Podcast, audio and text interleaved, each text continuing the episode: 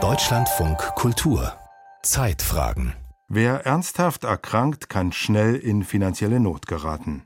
Die Krankenkasse zahlt zwar bis zu anderthalb Jahren Krankengeld, aber wer danach immer noch nicht arbeiten kann, hat einen dramatischen Gehaltsausfall. Helfen soll in solchen Fällen eine Berufsunfähigkeitsversicherung. Doch eine solche Versicherung möglichst jung abzuschließen, können sich viele nicht leisten.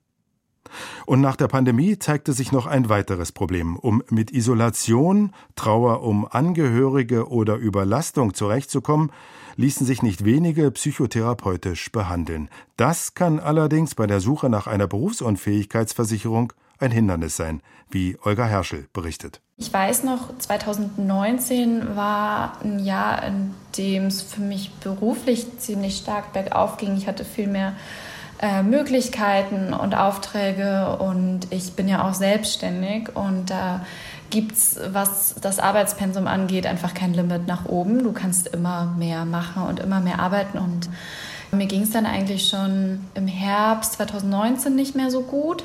Und ab März 2020 war ich ja dann so wie alle anderen auch zu Hause. Melina Grützner ist mittlerweile 29 Jahre alt. Sie ist Yogalehrerin und erstellt Inhalte auf sozialen Plattformen. In der Pandemie erging es ihr wie vielen jungen Menschen. Der Report Psychotherapie 2023 der Deutschen Psychotherapeutenvereinigung beschreibt, dass psychische Erkrankungen, vor allem Angststörungen und Depressionen, seit Beginn der Covid-Pandemie zugenommen haben. Dass dann die Arbeit weggefallen ist und dass ich einfach keine Beschäftigung mehr hatte, hat mir dann den letzten Rest gegeben. Melina Krützner holte sich Hilfe und hatte Glück. Sie bekam sehr schnell einen Psychotherapieplatz. Rund ein Jahr nach Abschluss ihrer Psychotherapie versuchte sie, eine Berufsunfähigkeitsversicherung abzuschließen. Dass ausgerechnet die Psychotherapie, die ihr geholfen hatte, überhaupt weiterzuarbeiten, dabei ein Problem sein würde, hat sie überrumpelt. Und dann habe ich schon erwähnt, dass ich in Therapie war. Und ich glaube, der Person am Telefon war das auch ein bisschen unangenehm, weil sie mir eigentlich was verkaufen wollte. Aber sie halt direkt gesagt hat, also hier kommen wir leider nicht weiter, wir müssen das Telefonat jetzt beenden. Mittlerweile steckt hinter jeder dritten Berufsunfähigkeit eine psychische Erkrankung. Damit sind Erkrankungen wie Depressionen und Burnout der häufigste Grund, warum Menschen in Deutschland über lange Zeiträume ihrer Arbeit nicht nachgehen können. Die Versicherer waren in den letzten Jahren gezwungen, umzudenken, erklärt Michael Franke. Er ist einer der beiden Geschäftsführer der Ratingagentur Franke und Bornberg. Ursprünglich waren Versicherer an der Stelle sehr zugeknöpft und haben meistens bei den geringsten Andeutungen, dass irgendwo mal ein Problem mit der Psyche bestanden hat, eben gleich abgelehnt. Aber je mehr das zugenommen hat, desto mehr würde man dann pauschal vom Versicherungsschutz ausschließen. Das betrifft natürlich auch die geschäftlichen Interessen. Man möchte ja eigentlich möglichst viele Menschen versichern. Davon leben die Versicherer. Ratingagenturen wie Franke und Bornberg untersuchen Versicherungsprodukte. Schließt der Versicherer wichtige Leistungen aus? Gibt es unübliche Klauseln? Als Ergebnis vergeben sie eine Art Schulnote, wie gut man dort wirklich versichert ist. Franke und Bornberg machen solche Bewertungen seit knapp 30 Jahren. Sie haben daher einen Einblick, wie sich der Umgang mit psychischen Erkrankungen bei Versicherern gewandelt hat. Sie stellen fest, dass eine pauschale Absage bei Psychotherapie immer seltener wird.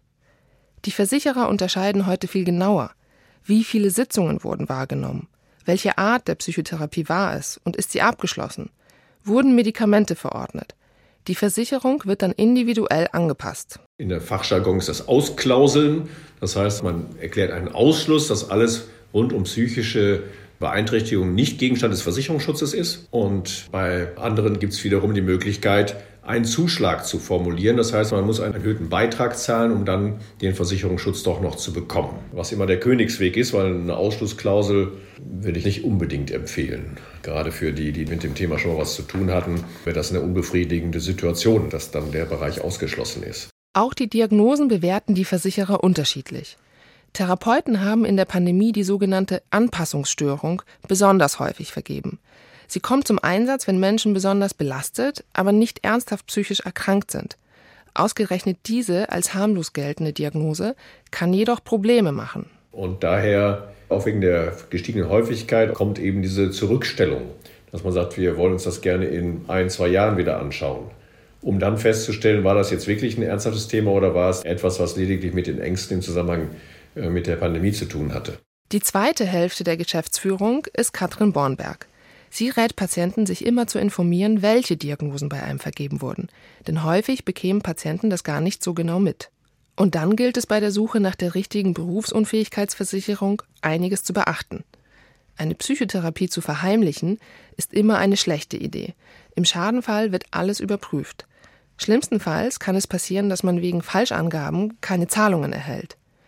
Um das attraktivste Angebot auszuloten, empfiehlt Katrin Bornberg, Vorabanfragen bei mehreren Versicherern zu stellen. Entscheidend dabei ist, betont sie, dass diese Anfragen zeitgleich eingereicht werden. Es gibt eine Frage im Antrag, die heißt, wurden Versicherungsanträge äh, schon mal mit Erschwerungen, Ablehnung oder Zurückstellung bewertet. Und wenn Sie erst eine Anfrage stellen bei einem Versicherer, der macht eine Erschwerung oder eine Zurückstellung oder eine Ablehnung, dann müssen Sie diese Frage mit Ja beantworten und dann ist die Hürde noch etwas höher, als wenn Sie diese Frage mit Nein beantworten können. Die Zahlen zeigen, dass es sich lohnt, sich um eine Berufsunfähigkeitsversicherung zu bemühen. Laut des Gesamtverbands der Versicherer wurden im Jahr 2021 lediglich drei Prozent der Anträge wegen eines zu hohen Risikos abgelehnt. Den überwiegenden Großteil, vier von fünf Anträgen, bewilligten Versicherer sogar ohne Ausschlüsse oder Zuschläge. Manchmal ist Abwarten auch eine gute Option. In der Regel gucken Versicherer nur fünf bis zehn Jahre zurück. Alles, was davor lag, gilt als verjährt und muss daher nicht angegeben werden.